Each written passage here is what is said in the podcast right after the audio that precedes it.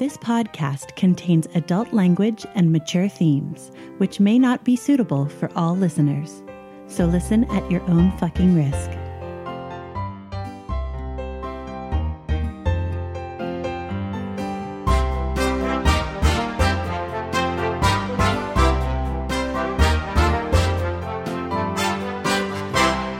Welcome to Essential NPCs, the podcast where we sample some of the best and possibly some of the worst tabletop RPGs. I'm Addie. And I'm Tommy. And you're listening to Series 7, Episode 16, Hearts and Minds.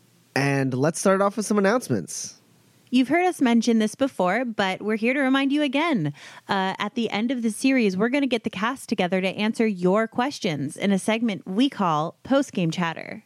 If you send us a question, we will answer it. So send in those questions. You can send them through our Facebook, Instagram, or Twitter, which are all at Essential NPCs. You can send it through our contact form on our website, which is EssentialNPCs.com, or you can send it to our email at EssentialNPCsPodcast@gmail.com.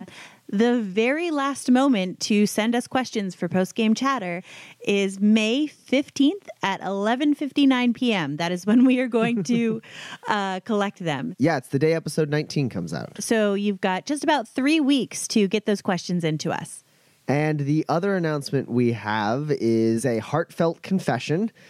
Those of you who are well-versed in the rules of 7C may have noticed we've been playing one part of it pretty wrong, which is an advantage that Bastion has called flawless execution. It allows him to spend a hero point instead of a raise to do a duelist maneuver.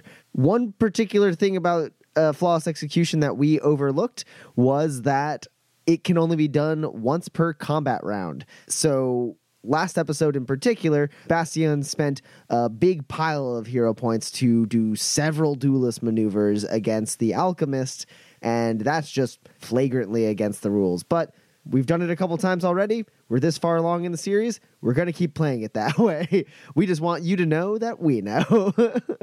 But with that off our chests, let's go ahead and move on into Words with the GM. Hello. Hello, GM. Hello. This Words with the GM is about Series 7, Episode 15, Pearls Before Swine. One of my favorite episodes in the series so far.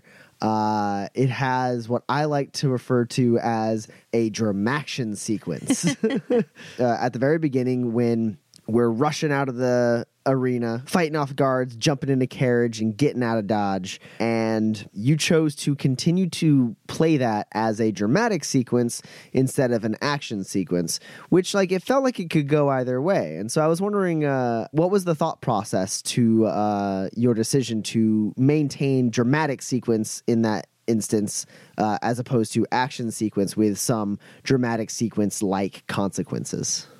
The short answer of it is the nature of the risks involved weren't enough to sort of endanger the heroes in mortal peril. They were fighting low-level brute squads in a public place where they had, you know, captured the hearts of Odyssea and were pretty much untouchable. And then the second part was that purpose of the scene was so disparate and so, like, stretched out. It didn't feel right to put the focus on the action. There was still so much intrigue happening, and also you guys were so spread out in your purposes that calling for spending raises on brute squads or something like that as it escaped didn't feel as in line with the purpose of the scene as unmasking Nisois and escaping safely. It also has, like, a pretty noticeable, like, psychological effect on the approaches that the players choose, right? Because if you're like, it's an action sequence, there's this many brute squads, obviously Kirill's gonna, you know, choose to run in and punch, and I'm gonna run up, and, you know, I mean, my approach stayed the same, but the way in which I did it would be different. I'd be doing duelist maneuvers left and right. Even Goodbrand probably would have, like, pulled out his bow and started shooting if you had said this is an action sequence. But because you said it was a dramatic sequence, we did focus on the escape aspect of it as opposed to the fight aspect of it. Yeah, it's sort of like a mental math you kind of do in your head. I had a little while because there was the sort of episode session break, right? To decide what I wanted to do, whether I wanted to go into combat or drama. But I think the best advice for people who are actually running the game, and this happens sort of on the fly, most times action sequences can forward the plot, but they sort of will suck up the attention of your players a lot more into, you know, battle. Whereas like the dramatic sequences tend to, their purpose tends to be to move the plot forward, and you can wrap the action into the dramatic sequence. Yeah. So as you're weighing those scales, that's really the equation you have to do.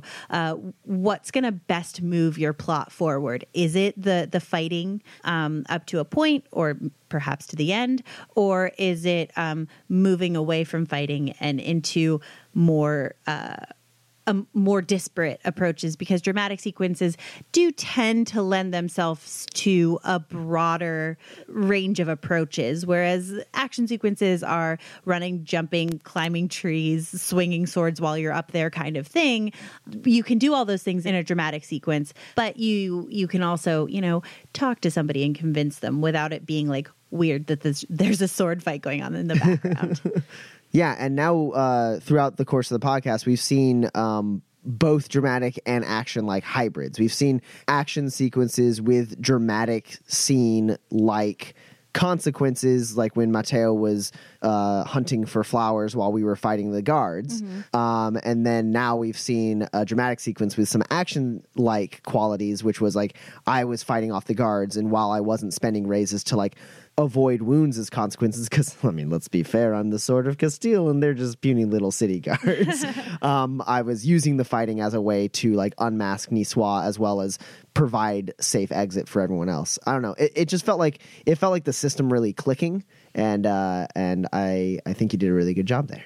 Thanks. I think the moral of the story is do what feels right. Yeah, that sums it up pretty nicely. So let's move on into favorite parts. What was your favorite part from the last episode? Alchemists are super cool. I loved playing the Alchemista. She is, I think, my favorite character so far, except for Isabel. I really enjoyed playing her. She's the villain that feels the fairest while still being like way better than all of you. Yeah, well, status effects are super fun. We've talked about that in a previous Words with the GM about how fun it can be to apply status effects instead of just damage during combat. And the alternate alchemist rules in the Nations of Théah source books are super cool. Yeah, it was just really fun to play her and really thwart you guys at the things you guys so you guys had to think around the things that you were best at. I really enjoy doing that all the time. But what about you? What was your favorite part?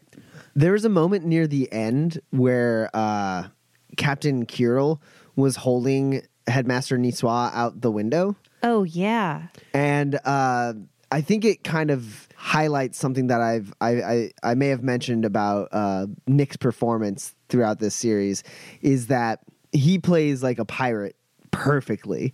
Nick has so far been able to ride that line where like he is heroic, he's helping heroes, and and like he hasn't done anything like bad at all, really. But his personality lends you to truly believe that Captain Kirill is capable of being a pirate brigand bad guy. Mm-hmm. And my favorite moment was like the kind of pinnacle of that when he held him out the window. I was like, you know what? Kirill could drop him, and that would be pretty in character for him. And I loved that that sense of not knowing, because like alternatively, if Goodbrand or Bastion like hung Nisois out the window, you would know that it was just an intimidation tactic. Mm-hmm. And it all culminated in my favorite moment where we're like, we're going to give you to the people of the town. And he's like, that's the same as killing me. And then Kirill dangles him a little bit lower and goes, it's not exactly the same. And he's like, oh, all right, I'll talk. That was so perfect. Yeah, I really enjoyed that moment too. I was legitimately worried that I was going to pull Nick's sheet from giving him corruption. Yeah, but he didn't do it, so he didn't have to take any corruption. But we still have the headmaster in tow, and we still have some questions for him, I think. So let's move on in and listen to Series 7, Episode 16, Hearts and Minds. Enjoy! I am Bastion Corazon. I hail from the Castilian city of Odyssea, home of the duelist tournament known as the Festival of Swords. Watching swordmasters all over the world compete inspired me at a very young age to take up the blade. Once I was old enough, I joined the Explorer Society as a means to travel to Avalon and study under the masters of the Scalda's Klisa style. However, earning entry to the Duelist Guild was not enough for me. I have spent nearly 2 decades since traveling the world, testing my blade against masters and villains alike. Most recently, I have found myself aboard a pirate ship, accompanying a man I consider a brother, Goodbrand Stradbella, on his journey to Numa to uncover lost artifacts. One day I hope to truly master the way of the sword, unlock its secrets, and eventually settle down and found a duelist academy to teach a style of my own making. Until then, I will continue to travel the world and learn what I can the way I know best, crossing blades with skilled duelists brave enough to face me.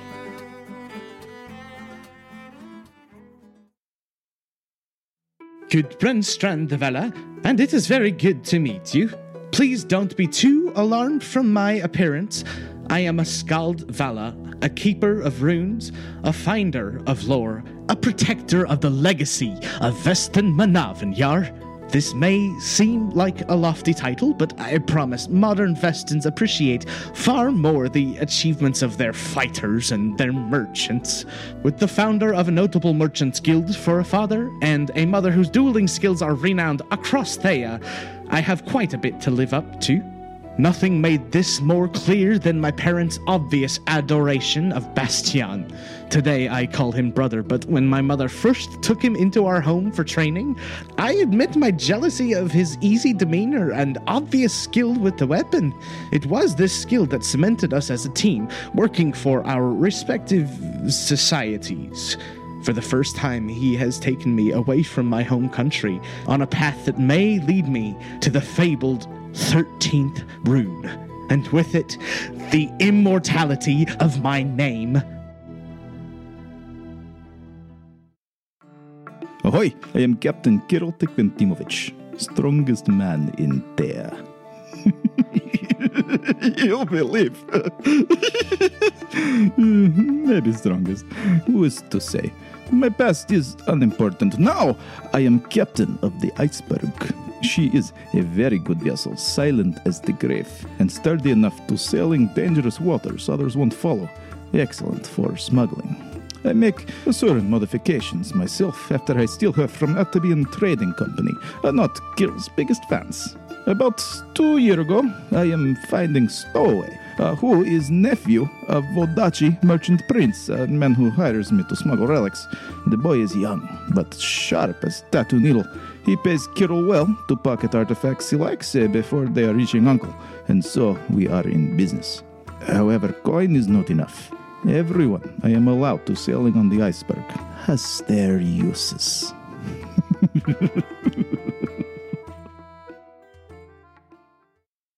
Matteo di Caligari at your service. You may have heard of me. Certainly my uncle is a merchant prince of Vodacce, but I am constructing a legacy of my own as a renowned archaeologist for the Explorer Society. Ever since I was a boy, I have loved to watch my uncle's smugglers deliver ancient artifacts from all over the world. As I matured, I loved even more to skim a few off the top for my own personal study. At 13, my uncle took notice of my mental, if not material, acquisitiveness and sent me to university and lyceum in Castile, from which I graduated in a prodigious 2 years, making only minimal enemies in the process.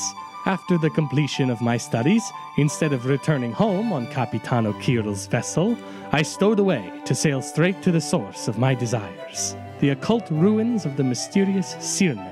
By age 16, our mutually profitable arrangement brought us to Vestan Manavynjar, where the Explorer Society connected us with the duelist Bastion, the Vala Skald Gudbrand, and a lead that would change the course of our fates forever.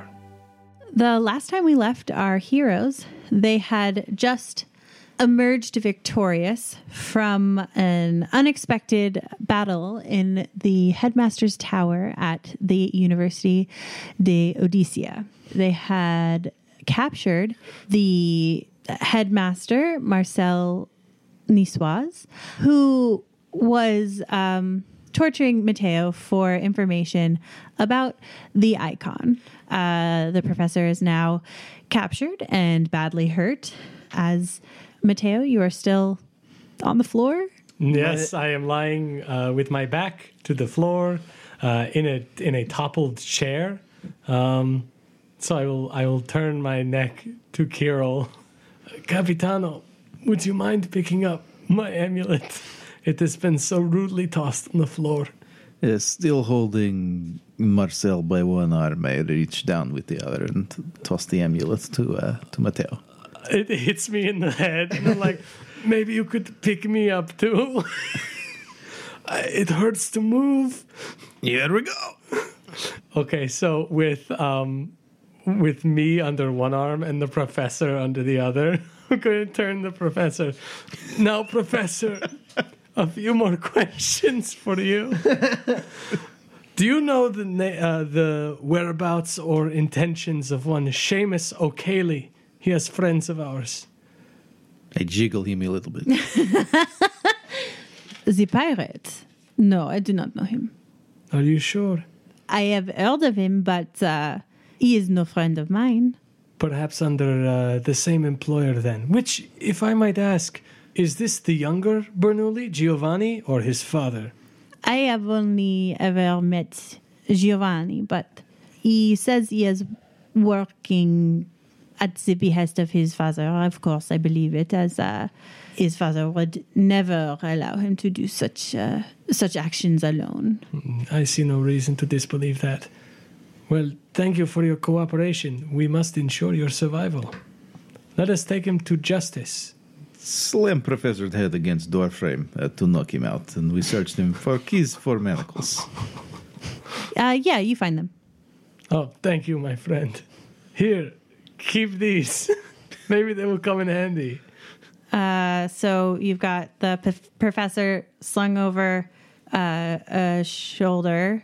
I don't want to walk. I will carry Matteo under one arm, Professor under one arm, and I will drape Bastion over neck like a fox.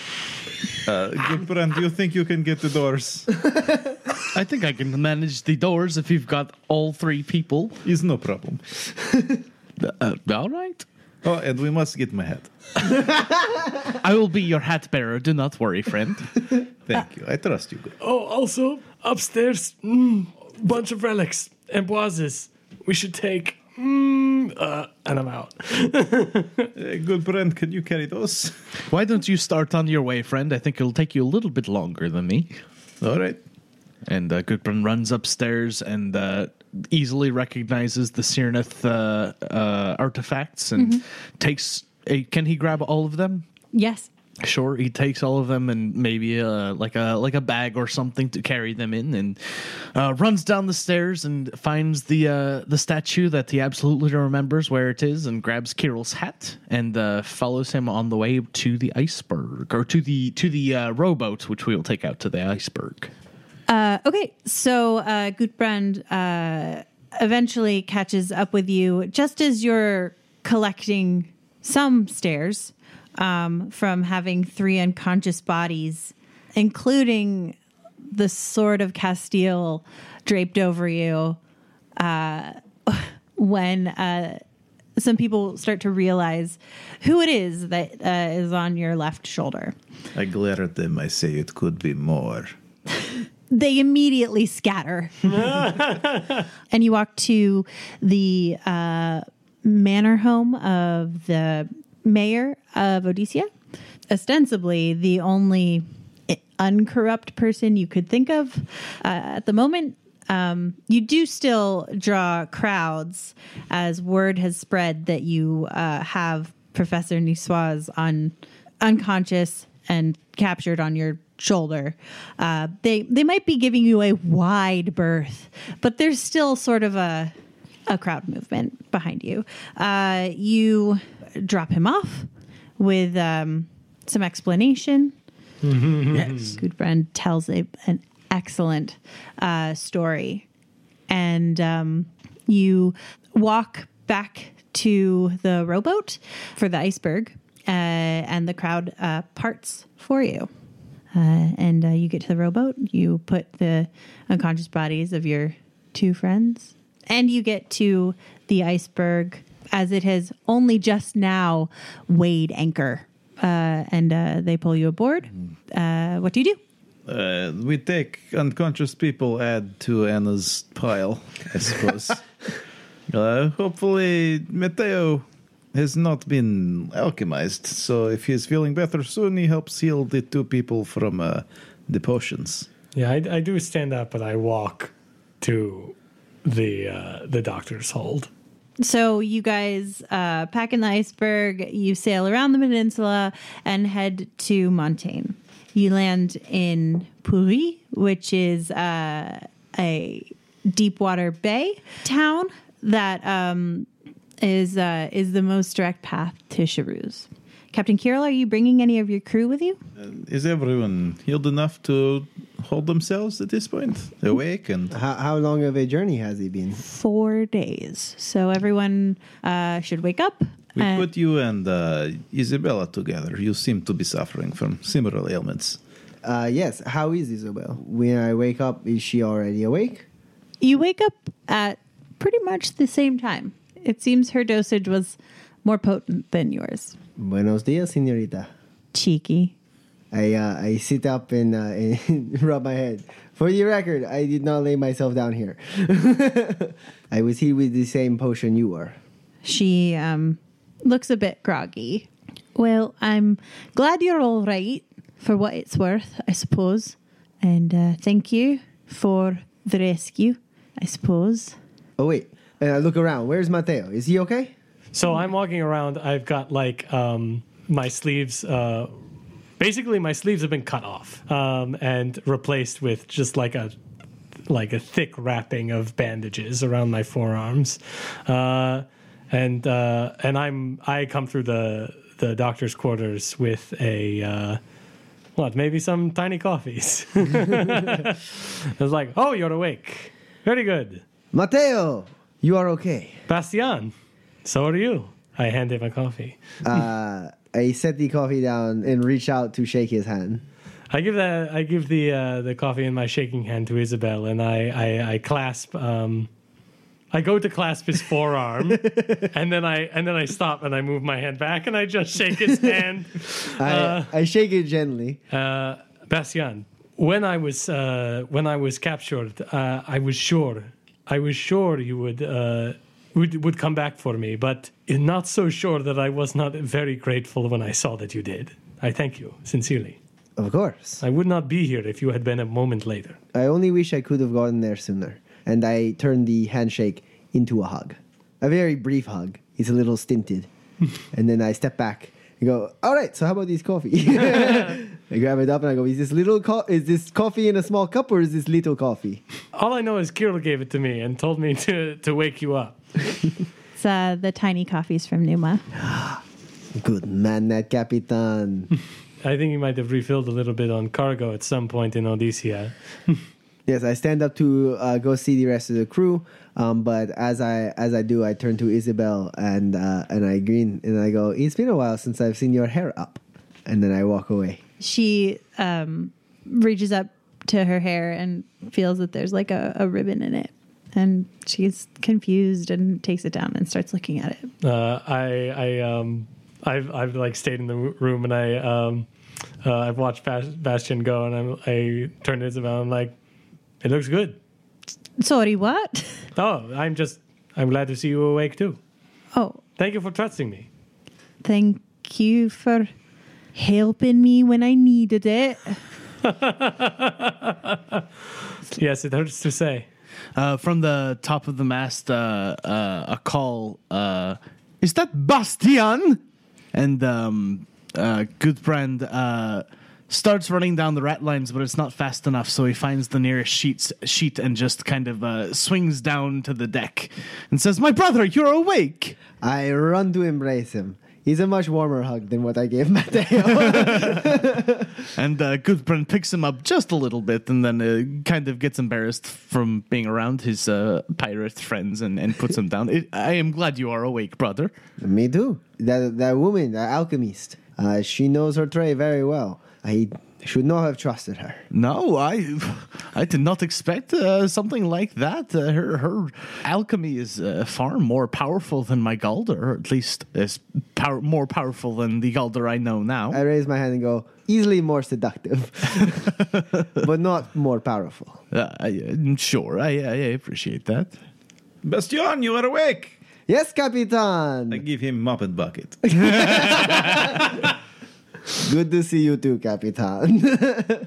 And Bastion swabs the deck from Castile to Montaigne. Is there anything else you guys would like to achieve on the journey? Probably as soon as I could walk, I go to Caroline's quarters against the doctor's wishes. As you enter, she looks up. It looks like she's been crying. Understandable. And she's like clutching Gudbrand's cloak to her, and when she sees you, she stands up and like comes over and gives you a big hug with like a sigh of relief. Sorry, do not mean to intrude or anything. I thought, well, I suppose I did not know what I thought. I was so afraid you had been lost. I was afraid of that too, but I made it out thanks to my strange friends that I left you with very little explanation, for which I apologize.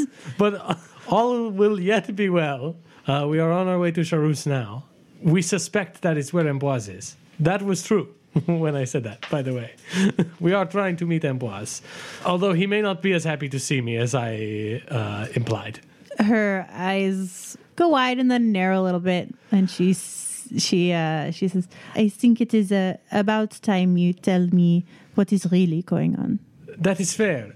Much like your father, Amboise is on the wrong side of things here. But unlike your father, I think Amboise could be tempted to return. There is much to offer him in order to ensure that he does so. We need his help in order to keep the discovery that he has in hand out of the clutches of your father's ilk, Bernoulli, the merchant prince, and whoever that pirate who... There was a pirate who attacked us on our way, who we believe is also in league with them.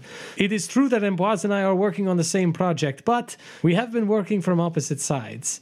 But with your help and with a big pile of artifacts that he discovered that I plan to return to him, I think he can be convinced to change his heart. She nods her head and thinks for a moment. I am afraid you have lost quite a bit of my trust, but thank you for being honest with me. I shall endeavor to forgive you as Théah would want. That's very kind of you, of course. I don't know if I am worth your forgiveness. It's true, I've told you a lot of lies, but... I believe that you have a good heart, Matteo. Be brave enough to tell me the truth, always. Among the things I have told you, there are truths. I think it is good that you go now. Do you like cats? Quoi? Of course. Who does not like cats? Well...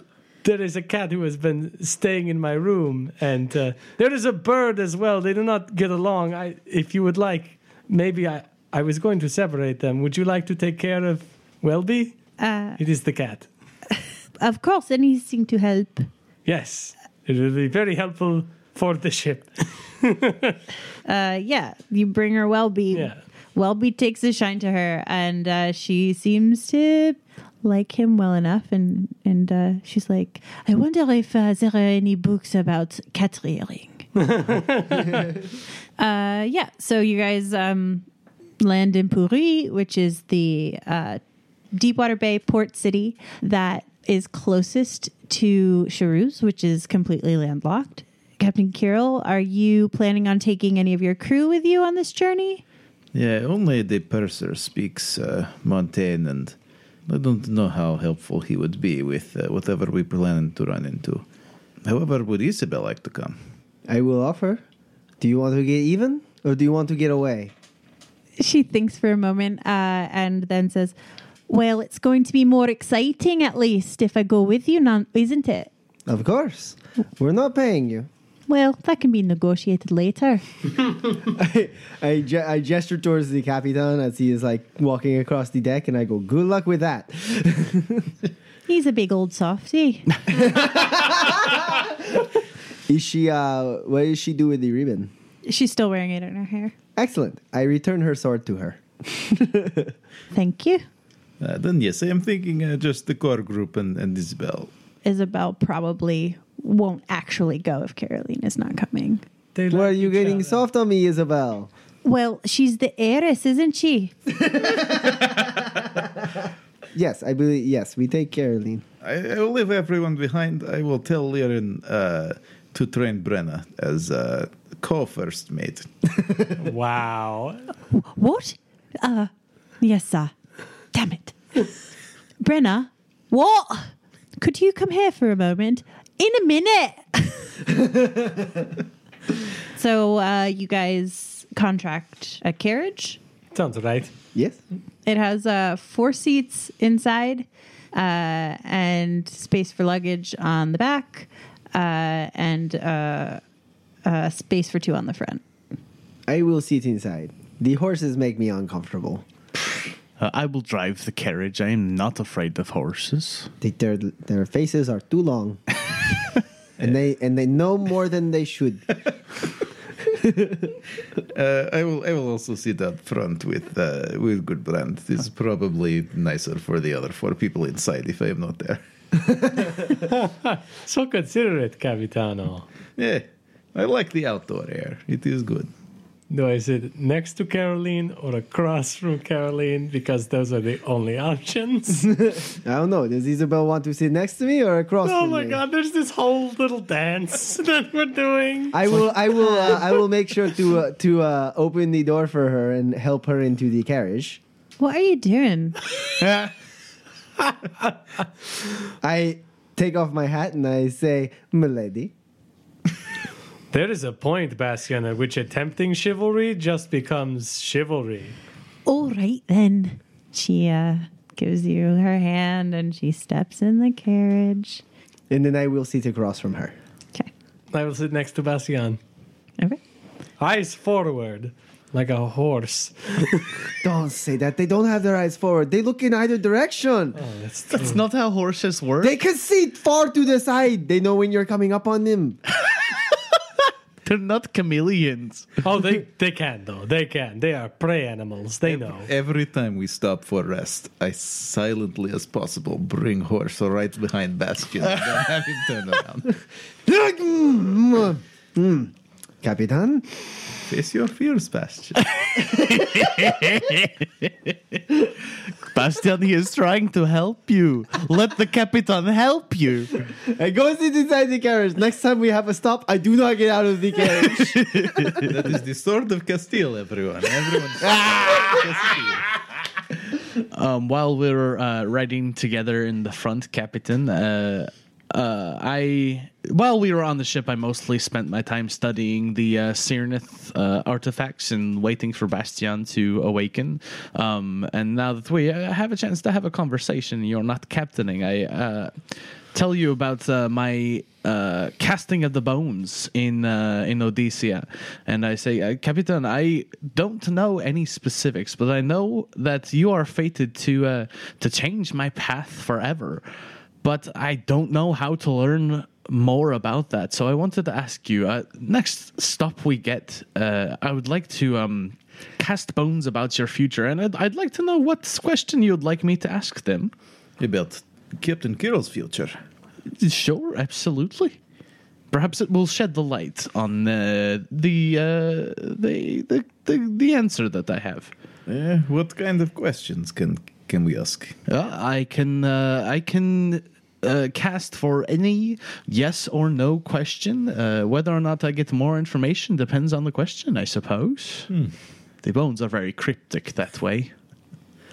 I don't need an answer now, but if you ever think of anything, next chance I get, I will ask them for you. I will ruminate. Thank you for offer, goodness. Yes. You are very good ship's wizard. Am I officially the ship's wizard? Well, we are not on ship currently, but I imagine when we return, we make it official, yes. Thank you, Captain.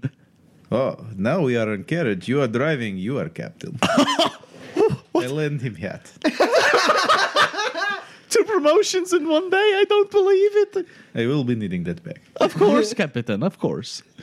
How long of a journey is it to Charouse? It's 7 days by carriage. By the end of the journey, Matteo, I assume, is just wanting to get far away from me because the all 7 days, just non-stop flirting with Isabel. Just shameless. All I imagine is that Caroline and I have maybe developed a bit of a rapport through a complex sign language of eye rolling. Wait. How is the countryside? Is it hilly or? It's hilly with pleasantly dense forests. Not super dense. You can see quite a bit through the trees. It's actually really beautiful. You pass towns that are picturesque, even if they're if you stopped there, they wouldn't be so great. But from the road, everything looks amazing. It's as if someone judged it from time to time. So you come to the seat of power in Montaigne. The Sun King, the famous Sun King, and his queen live here. She's just the queen? She's not the Sun Queen? No, she's not. So the Sun King, also known as l'Empereur, Matteo would know this, is actually married to a Vodacce fate witch. As is every fashionable ruler. Do they allow her to practice? Yes, of course. A Vodacce fate witch is only allowed to practice. They're not allowed much else. But to tell fate, yes, that is what they are used for, regrettably. She's famously liberated as far as Sorte Strega go. Widely considered to be the power behind the throne. But as for the Sun King's queen, she is as libertine as any Montaigne. Where are you guys planning on staying? I have a suggestion. Oh, really, Bastion? Where do you think we should stay? If we go to the Jenny's Hall, we can begin the rumor mill that you are in town. Or, more importantly, Caroline is in town. If that is all right with you, Caroline. Have you ever been to the Jenny's Hall? Well, she is of age. Oh, no, you don't get out much. No. The hospitality there is unparalleled. Of course. I have heard as much. I have read in books. Are we going there now? I think so. We do not actually have a concrete destination for where the idol is. We just know it is in here, in this city. The eyeball was not as specific as I wanted it to be. The what? The eyeball. I'm sorry, the what? The eyeball that showed it. Carol, did you not tell? No, the walking eyeball. Did we not? The walking, the one with legs that walks around the map? It splats on the floor in those concentric circles. Right. Okay. Yes. Yeah. Yes. Of course. The eyeball. Right. The eyeball. The eyeball. I say my eyes going in rapid circles over to Caroline. Like this. Yes. Yes. Just like this. Yes. Like this. The eyeball. With legs in one floor. I direct us to the Jenny's Hall. Great. Charouse is huge, so it takes a while before you get there. But eventually you're able to pass some of the palatial chateaus in the city and come to the Jenny's house, which is only slightly smaller than the average chateau. Like all Jenny's houses, it is draped in warm colored silks and kept very nicely. This one is significantly larger than most, though. Of course. The Montaignes, they never do anything half-assed. And I will lead the group into the Jenny's Hall. I will seek out the most senior Jenny that is available at the time. Mm-hmm. And I will show them the writ I have from the Avalon chapter saying that I am a friend of the Jenny's. Yeah, you're introduced to a woman named Paldi. You've actually met her previously, and greets you with two kisses on one on each cheek. Monsieur, congratulations with your great success in your hometown. Of course. Thank you very much. If it is not too much trouble, I would like to ask a favor of you and your network. Specifically, and I gesture towards Matteo. And I'd be like, in fact, my friend would like to ask for your help. But of course, what can we do for you, sir? I had an outstanding search out for a man named Amboise Wiseau, who I believe to be in town at the moment, but I can't be entirely sure. I wish to meet with the man, and I can't seem to find him. Has any of the Jennies seen him?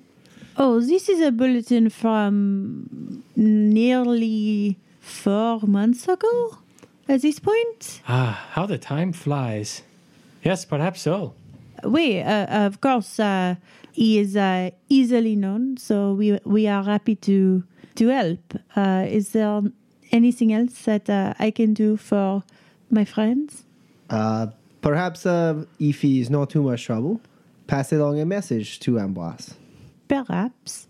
Depends on the message. Amboise should be made aware that the Lady Caroline is here in Charouse, and... under the care of Matteo di Caligari, who wishes to meet with him. That is simple enough, of course. We can find a way for a little bird to find him. Lovely. And one last favor, a chessboard, perhaps.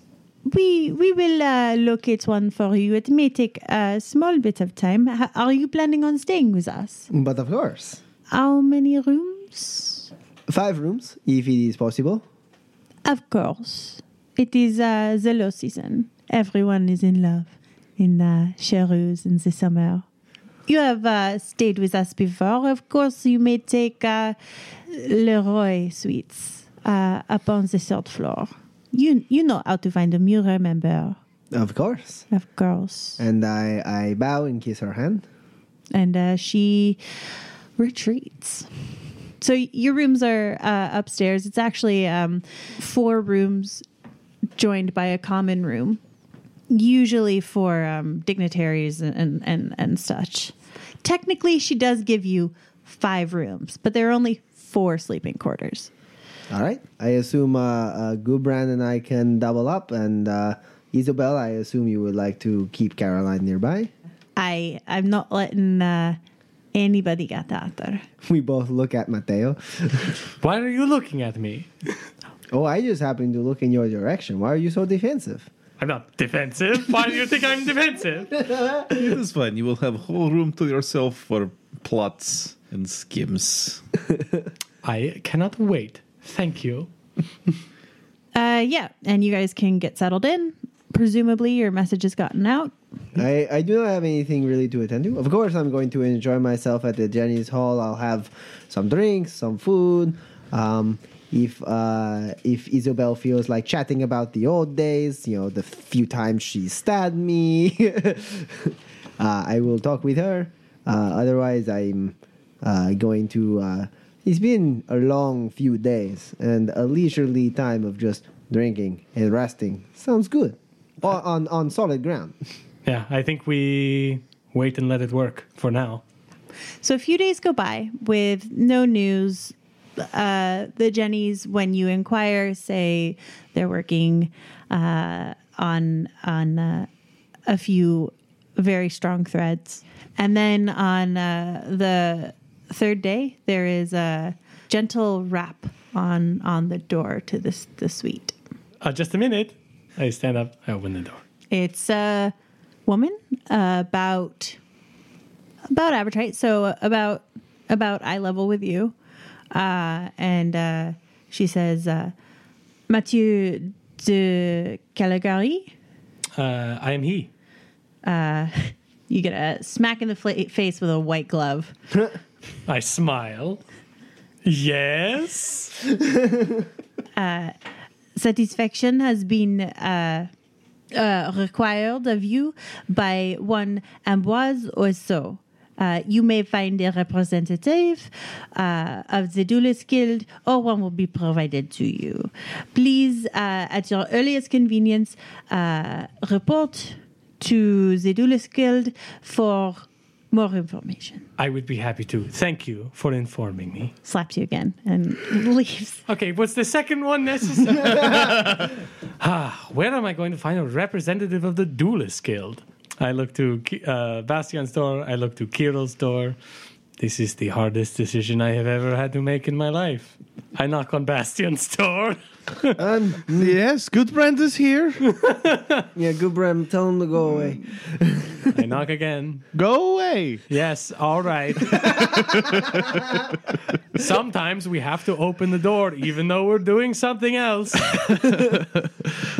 Goodbrand, rubbing his eyes, opens the door. What is all this racket out here? Kirill's been sleeping on the couch. I need to borrow something from each of you. Goodbrand, any chance I could borrow your bow? Oh, sure, absolutely. Let me string it for you. Oh, thank you.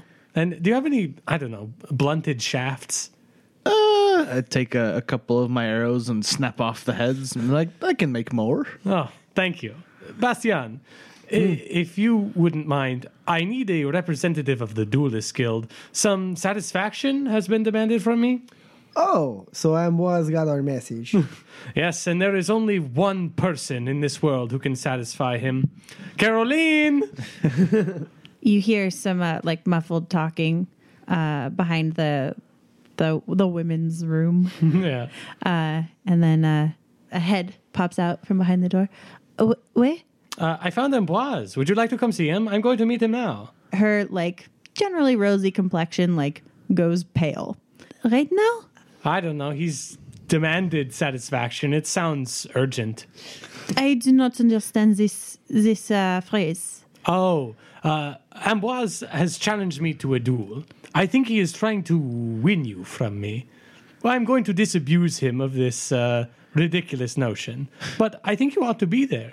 Take your time, please. I am in no hurry. It is Amboise who is in a tizzy. Merci. And she pulls her head in and shuts the door a little hard. So we have time for a breakfast. Yeah, I go down to the first floor, and I request a length of red silk. Sure, they have replacements for the fineries that they drape on the chateau. So yeah. Sure, and I spend some time just in the suite cutting off silk and blunting the heads of these arrows with it. Sure, yeah, you guys have time for breakfast. I will have a very leisurely breakfast. About 5-10 minutes after the conversation with Caroline, Isabel comes out and is like, "All right, I'll be back in just a few minutes. Just give us a second." It'll be probably an hour at least, just so you're aware. She has some real getting ready to do, I see. Isabel cocks her head a little bit and is like, never mind. It's fine. I understand. I am not a fool. Well, I suppose really what it comes down to is that you've got a pretty girl who you nigh on broke the heart of, and now you're, as far as I can tell, using her. What if this is about something else and you've just told her that it's not? I retract my previous statement. I am a fool. I know. She takes your tiny coffee and she leaves. I put down the bow and arrows and I go and knock on Caroline's door. Bastion, what? May I speak with Caroline? It is her choice. Wait. Yes, please, let him in. And she opens the door and she's behind a folding screen. Sure. Mm-hmm. It's I'll leave you to it then. Where's Bastian? At breakfast, at downstairs. I'll be back in just a little while. She like sort of does like an intimidating sort of like half step towards you and then leaves. Is there something you needed to speak with me about? Yes, just the one thing. It occurs to me after a sound thrashing from Isabel that I have been no better than your father to you. I have not the once asked what it is that you want. So I ask now. I am confused. I have... And she you can't see her face because she's behind the screen. Of course, yeah. I do not believe that you have done harm to me. Of course, I have come all this way. I have made that choice. I chose to come with you and leave my father. And really is the only home I have ever known to be your companion on this journey. Yes, and I thank you for your companionship thus far. It has been quite lovely to get to know you.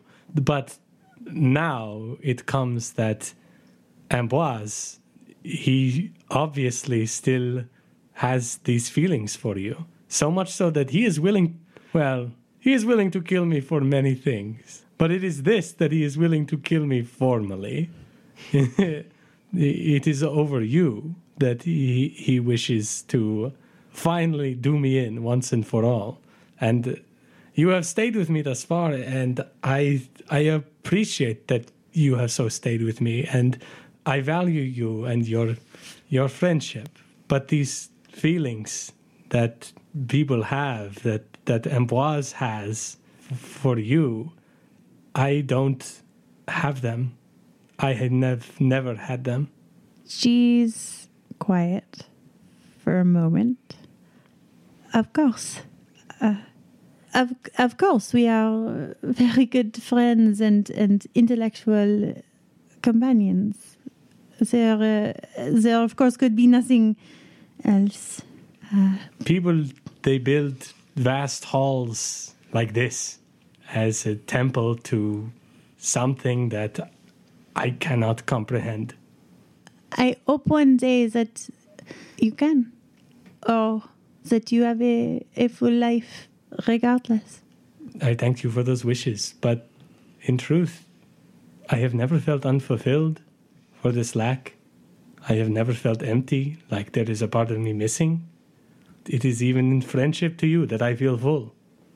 And I would not wish to consign you to a life where these feelings that you possess, that Amboise possesses, I could never return them. Well, it is good that he has them then, is it not? I hope so. If, when Isabel comes back, you wish her to strike me dead, you can save Amboise the trouble. I would understand. No, I would not want that from you. I must continue to prepare for the day, if you would excuse me. I would. I back out of her room. We all shuffle away from the door as though we haven't been listening the entire time. Gudbrand seems to be studying something very, very interesting on the wall, even though there's no picture or anything there. This pillow is different colors on both sides. Yeah, I'm going to go through with it. Mm-hmm. I'm going to keep tying silk ribbons at the end of these... air shafts. I lose myself in that activity.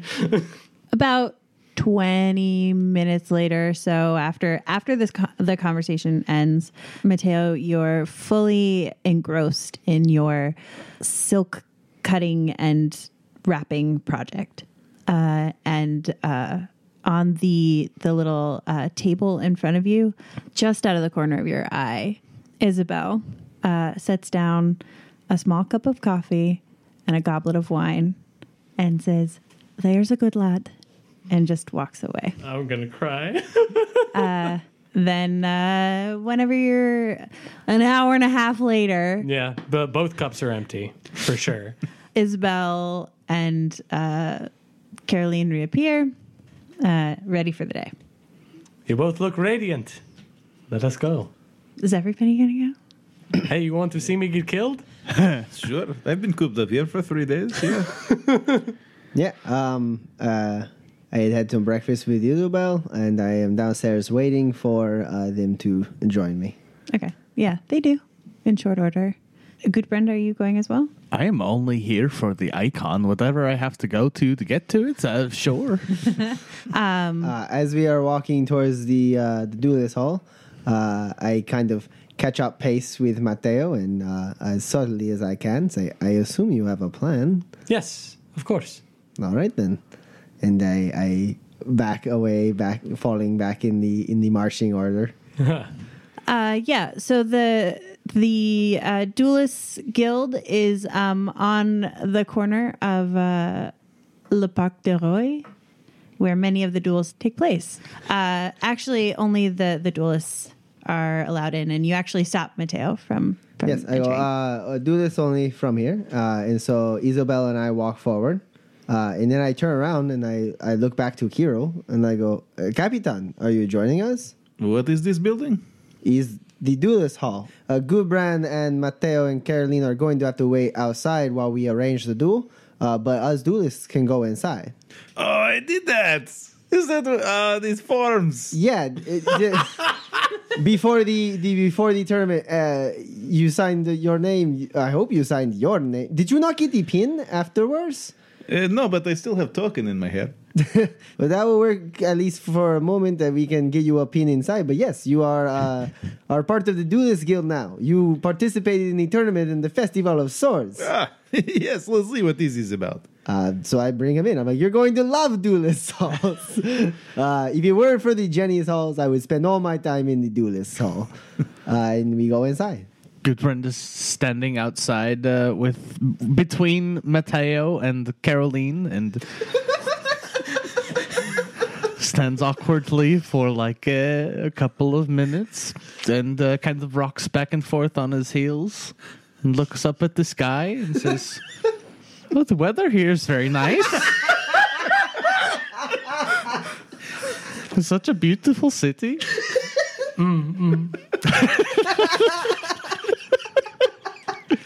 Way. Yes. I especially like the birds. The birds, yes. The birds are very pretty. You know, they sing songs I have not heard anywhere else. Way.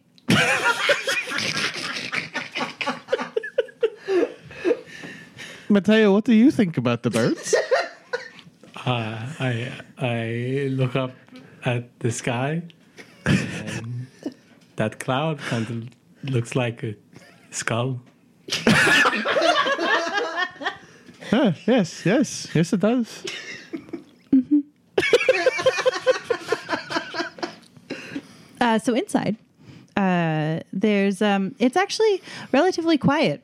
It for a second. Bastion, right after you had boasted about how Kirill would love this place and it's so rowdy and it's amazing, there's nobody inside, really. There's nobody inside, Bastion. Give it time, I say, looking around suspiciously.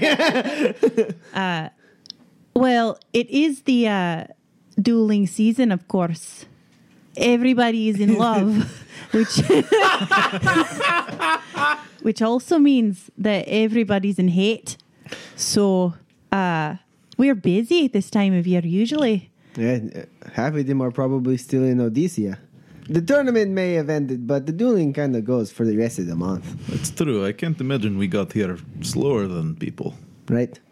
I walk around. I've been in this chapter house before. Yeah. I try to find where anyone could be. Mm-hmm. You eventually find the president chapter, Cedric, who you know is a transplant from Avalon. Yes, we've crossed paths a few times. Mm-hmm. I go, Monsieur Cedric, yes? Of course. Nice to see you again. What brings you here, Sword of Castile? I polish the pin on my shoulder. I go, yes. I am actually here to serve as a second for my friend Matteo di Caligari. I believe a challenge was delivered to him this morning. Let me check the ledger. Of course, we've been very busy today. Actually, no. This is not a duel of seconds. This is a proxy duel. Are you a proxy duel? Yes. Are you his proxy? I try not to look at Isabel because I can feel her smiling at me. Yes, of course. That is what I meant to say. Wonderful. Will after tea do? That sounds excellent. Do I? Will the aggriever be there, or will you be bringing the money in his stead? It's a busy time, and they have a limited resources. So a proxy duel, you pay for it. It's like an upgrade. Yeah, no, he will be there, and he is good for the money. I vouch for him. Lovely, lovely. Okay, after tea it is. Excellent. Brigitte will be rightly terrified. I bow to him, and then I turn and start walking out. And you hear snickering behind you. As soon as we get out of that room and are about out, I go, "Shut up!" It was not very exciting, Bastion. That was barely a fight at all. It depends on the season. It's a seasonal location. I open up the door and look to Matteo. I go, "Matteo, you may need to adjust your plans." I look at the three of them, soak in the image for a second, and then remember that I'm going to be dueling. And I shake my head and I go, Matteo, I do not believe you were given all of the particulars for this duel." No, I was slapped in the face twice. This is not... You will not be dueling yourself. I am your proxy. You and Amboise, assuming Amboise is the one who laid out the challenge, will have to pay the Duelist Guild for your proxy, which is me. I will get a cut of it. And a duelist will fight for Amboise, and I will fight for you. Amboise. Why do you have to make everything so much more complicated? I will speak to him before we begin. Maybe I can stop this ridiculous farce from even happening. For now, I hand you a bag of wealth. Take it. It has no meaning to me. It is as ash. I look over at the Goodbrand, like, trying to communicate, like, what the hell happened while I was at breakfast? I don't know. She really did a number on him. I pocket the wealth and say, we have until after tea. How long until after tea? A few hours. Basically, after lunch. Well, it's time for a second breakfast.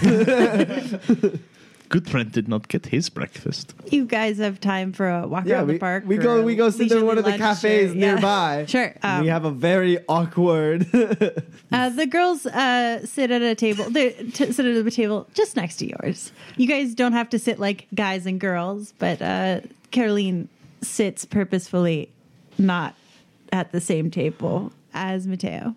Goodbrand tries to lighten the mood by sticking a couple of biscotti up his nose, but nobody laughs, so he just takes them out and takes an awkward sip of coffee. False. Bastion laughs. Yeah, so you pass the time. It's goes surprisingly quick for the dour company. By the end of tea, there's a little bit more of a upbeat and excited feel from where the ladies are chatting. But the time goes pretty quickly considering the food here is okay. And it's kind of fun to see all the tourists in Charouse at this time of year. Because there's, just like the festival, every kind of person is here. You guys have all seen Amboise before. So when he strides directly across the square and into and knocks on the duelist hall door and it's answered, he's led around the back of the hall into the park. Finally, this has been so awkward. I stand up. I stand as well. You quickly... cross the square and bypass the going inside and just go around the back where you can see in the lawn Behind the house is Amboise and the woman who slapped you earlier today, as well as Cedric. Amboise! Amboise! It is good to finally see you. I cannot say the same. Ah, that is a shame. I will have to cheer you up. And I pull Goodbrand's bow off from my back, and I lift an arrow from a borrowed quiver with red silk tied around its end to form a heart shape, and I draw it back, and I shoot a shaft at Amboise, limply, not great, but I just shoot a little Cupid arrow at him.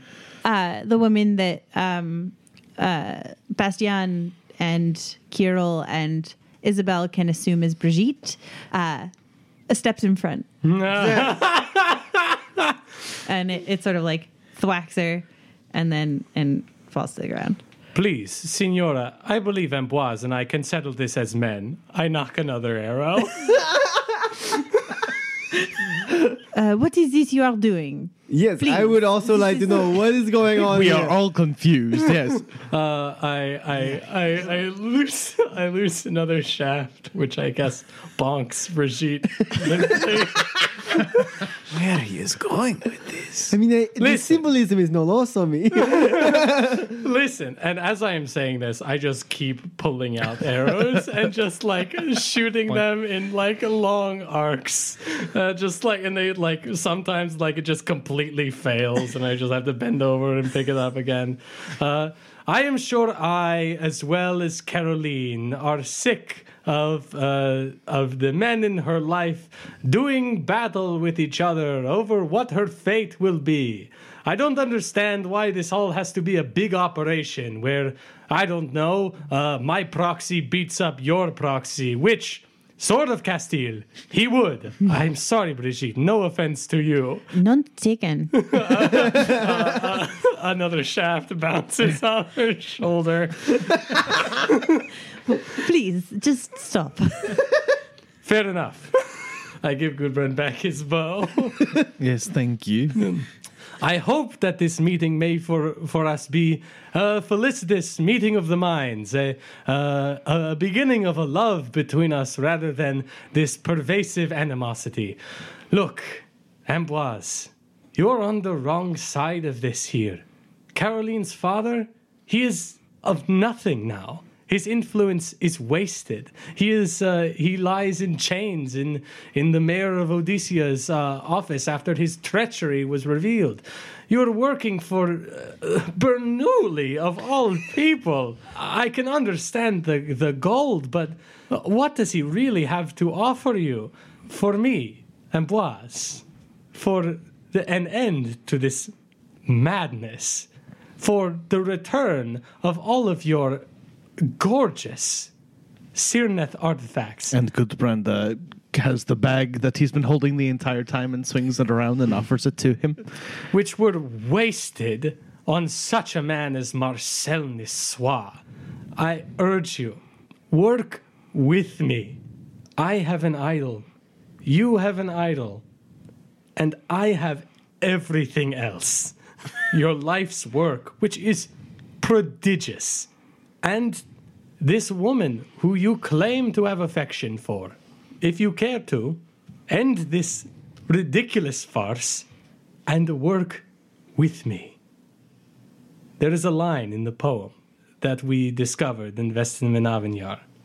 The icons paired together show the path on which good men shall go.